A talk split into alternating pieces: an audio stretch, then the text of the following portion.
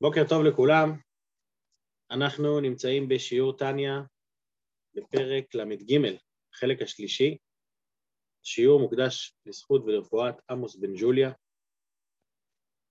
אה, פרק ל"ג זה הפרק שמדבר על השמחה החיובית.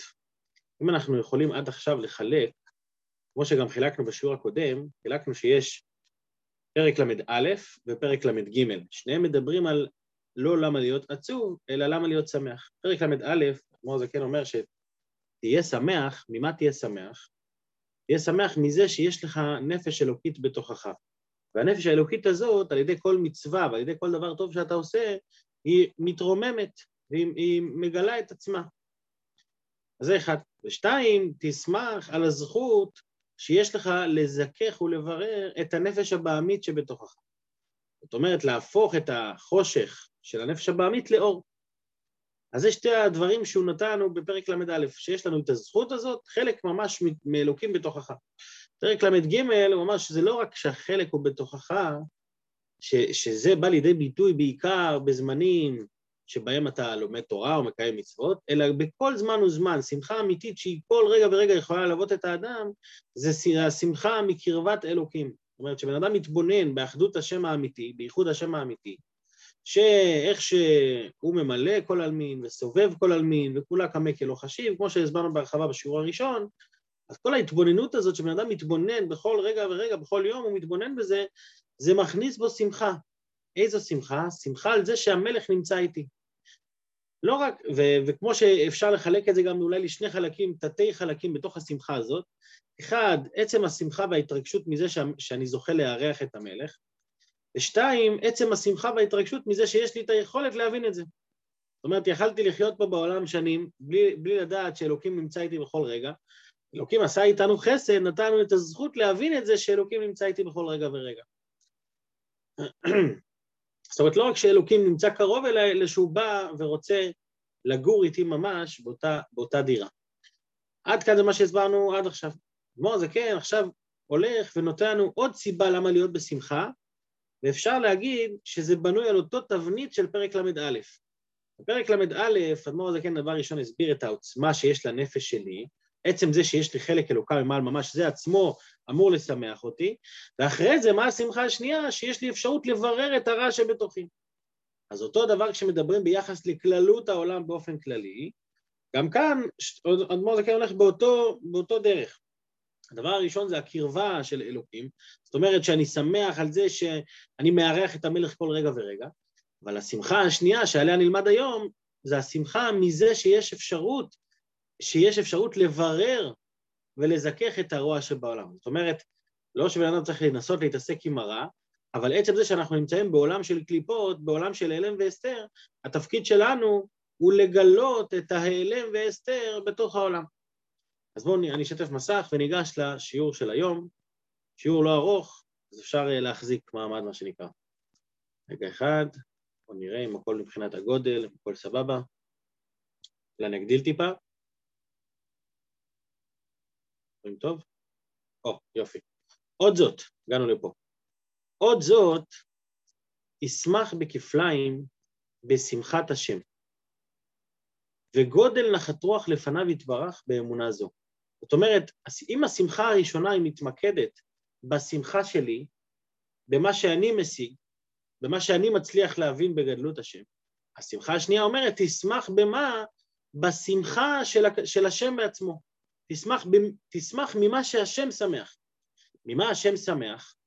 דאיתקפי הסיטרא אחרא, השם שמח כשכופים את, את הרע, את הסיטרא אחרא ממש, לא רק שכופים אותה, אלא והתהפך חשוכה לנהורה שהוא חושך הקליפות שבעולם הזה החומרי. זאת אומרת, כשאנחנו מצליחים להתגבר על החושך של הקליפה, ואנחנו נלחמים איתה, ולא נותנים לה להרים את הראש, מה שנקרא, אז לאלוקים יש נחת רוח גדול מאוד מזה. הנושא הזה יתבאר בהרחבה יותר, כמו שאמרנו בפרקים ל"ו, ל"ז, שם זה מתבאר יותר בהרחבה, אבל האדמו"ר הזקן כבר אמר לנו כאן שעצם הזכות שיש לנו להפוך את הרע, להפוך את החושך לאור, ואת הרע לטוב, ואת המר למתוק וכולי וכולי, היכולת הזו, זה עצמו צריך לשמח אותנו. למה? תשמח מזה שאתה יכול לשמח את אלוקים, הרי זה מה שמשמח את אלוקים, אז, אז תשמח מזה גם אתה. אז החושך והקליפות שבעולם הזה החומרי, המחשיכים ומסתירים על אורו יתברך. מת, כמה זמן יש להם להחשיך ולהעלים על האור של הקדוש ברוך הוא? עד עת קץ, כמו שכתוב, קץ שם לחושך. זאת אומרת, מה זה חושך? חושך, כמו, שהסברנו גם לפני כמה שיעורים, חושך המהות שלו זה שהוא לא אור, אין לו מציאות עצמאית. האידיאולוגיה היחידה שלו זה שהוא צועק רק לא אור. אז החושך הזה, גם, גם לא יש אה, גבול ותכלית, גם לא יש כמה הוא משפיע בעולם ועד מתי הוא צריך להשפיע. ויש פסוק שכתוב קץ שם לחושך, זאת אומרת, כשאלוקים ברא את החושך, כתוב יוצר אור ובורא חושך. כשהוא ברא את החושך הוא שם לו גבולות, הוא שם לו קץ. מה, מתי הקץ של החושך? דהיינו, קץ הימין. במתי שתגיע הגאולה כמובן, בקץ הימים, שיעביר רוח הטומאה מן הארץ, ונגלה כבוד השם, וראו כל בשר יחדיו, וכמו שכתוב לקמן. זאת אומרת, בגאולה, ולכן זה, הוא מרחיב על זה בפרק ל"ו ול"ז, שהם הפרקים שמדברים בעיקר על, ה, על הגאולה, מה זה גאולה? גאולה ומשיח. אז, אז בגאולה, אז יבולע המוות לנצח, ותיגמר רוח הטומאה, לא יהיה יותר אה, אה, עניין של טומאה ושל סיטרא אחרא, וגם החושך הזה, אז הוא גם לא יחשיך. זאת אומרת, שכל עוד אנחנו כאן בגלות ועדיין לא הגיעה הגאולה, אז החושך מעלים ומסתיר, החושך של הקליפה מעלים ומסתיר על הקדושה.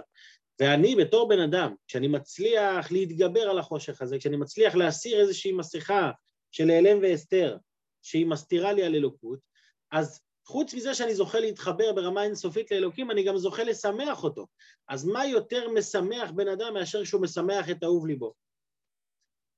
ולכן, לכן זה מגיע אחרי הדרגה הראשונה. אחרי שאתה מבין שאלוקים איתך ואתה מעריך אותו, אתה מעריך את זה שהוא נמצא איתך, אז אחרי זה יכולים להגיד לך, אם אתה כבר מעריך את זה שהוא פה, בוא תתמקד בדברים שהוא אוהב שעושים אותם.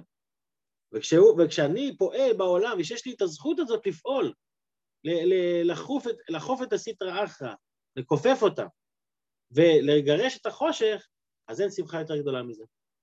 ממשיך פה אדמו"ר הזקן ומנחם גם את האנשים שלא נמצאים בארץ ישראל, ובפרט בארצות האומות, ארצות אה, עובדי גילולים, בחוץ לארץ, שאווירם טמא, הוא מלא קליפות וסיטרא אחרא. זאת אומרת, בחוץ לארץ, כשבן אדם נמצא בחוץ לארץ, כתוב בגמרא שהאוויר של חוץ לארץ כבר מטמא. איך אפשר להבין את זה? פשוט מאוד, מי שחוזר מחוץ לארץ צריך בידוד. זה, יש לנו היום כל כך הרבה דוגמאות טובות, שלפעמים גם האוויר שנמצא במקומות מסוימים, אז גם, גם הוא טמא. אז יש לזה גם השלכות, אה, השלכות גשמיות. כמובן אני רק מתכוון בתור משל, אבל הנמשל הוא שברוחניות, הדרגה הרוחנית של ארץ ישראל היא דרגה יותר גבוהה משאר העולם. בן אדם שמגיע מחוץ לארץ לארץ ישראל, אז הוא צריך לעבור איזשהו תהליך של טהרה כדי שהוא יהיה, שהוא יהיה ראוי לארץ ישראל. כמובן מדובר בזמן שבית המקדש קיים, שאז, יכלו, שאז אה, היה עניין של אה, טהרה, היום טומאה וטהרה, אנחנו מחכים לביאת המשיח כדי להיטהר מחדש. בכל אופן, מה אדמו"ר הזה כן רוצה להגיד לנו? למה הוא מדבר פה על חוץ לארץ? כי הוא רוצה לתאר מעמד ומצב של בן אדם, שבן אדם נמצא במצב כזה שהוא אומר, מי אני ומה אני? מה, איך אני יכול בכלל, איך אני יכול בכלל לשמוח? הרי אני מכיר את עצמי, אני בן אדם מגושם, יש לי תאוות. אני נמצא בעולם מגושם עם תאוות. לא רק שאני נמצא בעולם מגושם, אני נמצא בחוץ לארץ, אני... אין לי שום תנאים סביבתיים בשביל לשמוח, בשביל להיות, בשביל להרגיש שאני שייך למשהו. הדמור הזה כן לוקח את הכל ואת כל הקערה והופך אותה על פיה. מה זאת אומרת? אתה נמצא במקום הכי... הכי... כל מה שאתה מתאר לי זה בדיוק מה שצריך בשביל לשמוח הכי הרבה. אנחנו הרבה פעמים, אנחנו הרבה פעמים אנחנו אומרים לעצמנו, אני לא שמח, למה? כי יש לי, יש לי רשימה של סיבות למה לא לשמוח. הדבר הזה כן לוקח את כל הסיבות האלה ואומר, זה הסיבה לשמוח. כן, כי יש לך את הזכות לברר את, ה, את, ה, את החושך הכי נמוך, כי יש לך זכות להיות תקוע במקום שאתה תקוע בו, ואיך אומרים, אומרים שכשהרבי שלח אנשים לכל מיני מקומות בעולם, אז זה כמו לתקוע מסמר בקיר ולהוריד לו את הראש, כן? כי מורידים את הראש ותוקעים מסמר, אז המסמר תקוע בפנים, זהו. עכשיו אתה, אתה שם, זה, זה מה שיש לך, תשמח עם זה. איך אומרים? זה מה שיש ועם זה ננצח. זאת אומרת שאני מרגיש תקוע, תשמח מזה, יש לך את הזכות שבחרו בך להיות המסמר התקוע הזה, אז תעשה את העבודה שלך מתוך שמחה. אגב, הרבי אומר את זה על, אה, על יוסף הצדיק. יוסף הצדיק, אחד מהדברים שגרמו לכך שיוסף היה של... נהיה שליט על מצרים, ממה זה הגיע? זה הגיע מזה ש... שכשיוסף היה בבור, בבור של מצרים, אחרי שזרקו אותו שם לכלא, הגיעו שר המשקים ושר האופים, שניהם חולמים חלומות, אה, חלומות שמטרידים אותם. בבוקר הם קמים, ומה כתוב? וירא ואינם זועפים, ויאמר להם, יוסף פונה אליהם ואומר להם, מדוע פניכם רעים היום? לכאורה נשאלת השאלה הפשוטה, מה זה מדוע פניכם רעים היום? אחי, אני בכלא, זרקו אותי אתמול לכלא, אתה רוצה שאני אהיה מבסוט? מסביר הרבי שיוסף מנסה להעביר פה מסר עוצמתי לכל, לכל הדורות. תקעו אותך בכלא, תקעו אותך, ב... אתה נמצא במצב הכי לא אידיאלי מבחינתך? תשמח, מה זאת אומרת? יש לך שליחות, יש לך תפקיד. איפה שאתה, יש לך תפקיד. נכון, זה לא קל. זה לא קל, כי שמחה, נרחיב על זה גם בעזרת השם בשיעורים הבאים. על מה, מה זה שמחה. שמחה זה לא רק, לא רק ריקודים וחיוכים. שמחה זה משהו אמיתי, פנימי. זה משהו שצריך להתבונן בו, זה משהו שצריך, זה רגש פנימי, זה, זה משהו מתוכי. אז צריך להתבונן, נכון? צריך לעבוד על זה. אבל על מה לעבוד? על זה שאם אני נמצא במקום מסוים, זה התפקיד שלי, זה השליחות שלי, ואני עושה אותו בשמחה רבה. וזה מה שגם אדמו"ר הזה כן מדגיש פה. אתה מרגיש תקוע, אתה מרגיש שאתה... או, רגע, סליחה. וזה מה שיוסף הצדיק, זה מה שגרם בסוף, השמחה הזאת של יוסף גרמה, שהוא נהיה שליט על מצרים.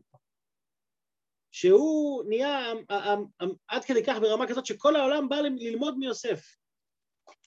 איך אומרים? כולם הרימו טלפונים ליוסף לשאול אותו איך מתמודדים עם המשבר של הרעב. אה, בכל אופן, הרעיון הוא שגם אם אני מרגיש תקוע, ואפילו אם אני מרגיש בחו"ל, אומר אדמו"ר הזקן, ואתה מרגיש הכי הכי קליפות, ככל שיש לך יותר קליפות, זה אמור לבטא אצלך הרבה יותר שמחה. כי זה מה שעושה, לאלוק, מה שעושה לאלוקים טוב, זה מה שמשמח אותי גם. ואין, אני ממשיך לקרוא בפנים פה שלוש שורות מלמטה, ואין שמחה לפניו יתברך כאורה ושמחה ביתרון האור הבא מן החושך די. דווקא כשיש חושך חזק, ואז מגיע אור. זאת אומרת, מי שמכיר את החושך יודע להעריך את האור. מי שחווה חושך, מי שחווה משבר, יודע להעריך את הצמיחה. בן אדם שנולד לתוך שפע, ויש לו את הכל, הכל בא מן המוכן, אז לא תמיד הוא מעריך את מה ש... את מה ש... שיעור קודם דיברנו על זה, על לזכות בלוטו, כן? אבל השיעור הזה, אומר אדמו"ר הזקן, מי שמכיר את המשבר יודע כמה הצמיחה היא חזקה. ואלוקים אוהב את היתרון האור מן החושך דווקא, אוהב שיש קליפה ומתגברים עליה. זה השמחה שלו. וזהו שכתוב, ישמח ישראל בעושיו. כתוב בתהילים, ישמח ישראל בעושיו, בני ציון יגילו במלכם. אז מה הפירוש הפשוט? הפירוש הפשוט שצריך לשמוח, לשמוח שיש לנו את אלוקים, משמח, שמח בעושיו. מסביר אדמו"ר הזקן פירוש פנימי יותר. פירוש, אגב, חסידים היו אומרים שכל מקום שכתוב בתניא פירוש, זה חידוש של אדמו"ר הזקן. סתם, מעניין. פירוש, כאילו הוא בא לפרש. פירוש שכל מי שהוא מזרע ישראל, יש לו לשמוח בשמחת השם.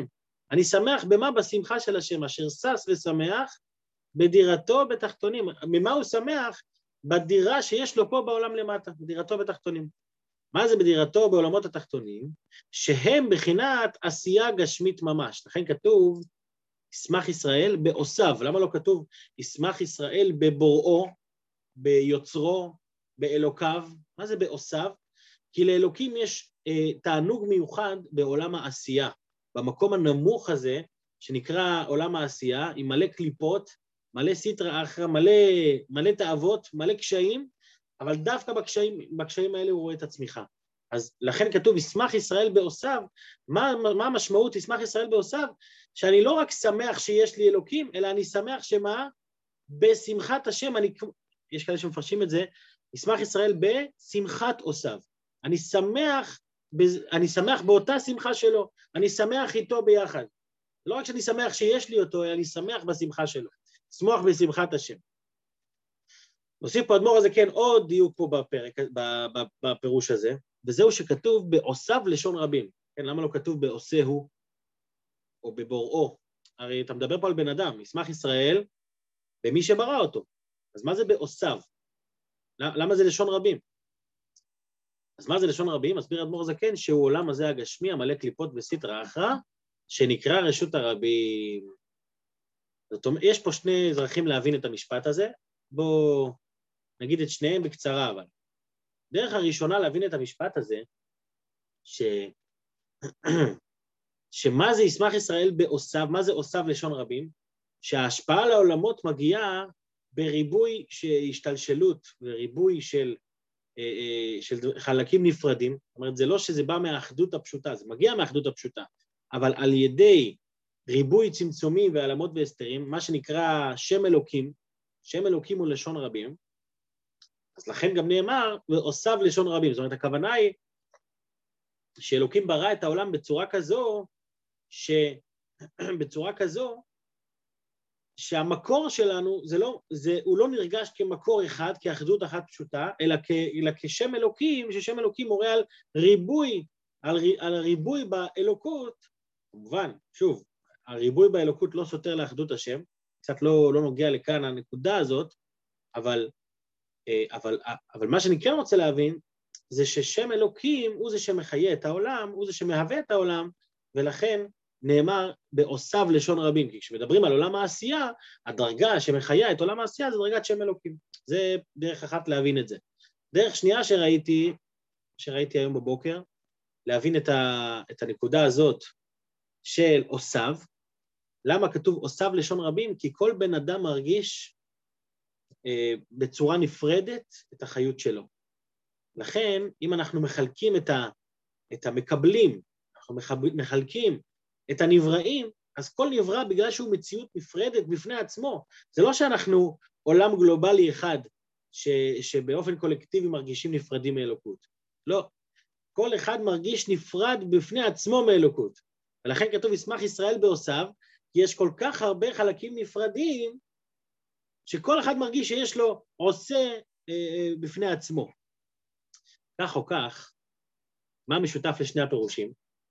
שהריבוי, הריבוי הזה של עושיו, לשון רבים, בא לבטא את ריבוי הקליפות והסטרחה שקיימים פה.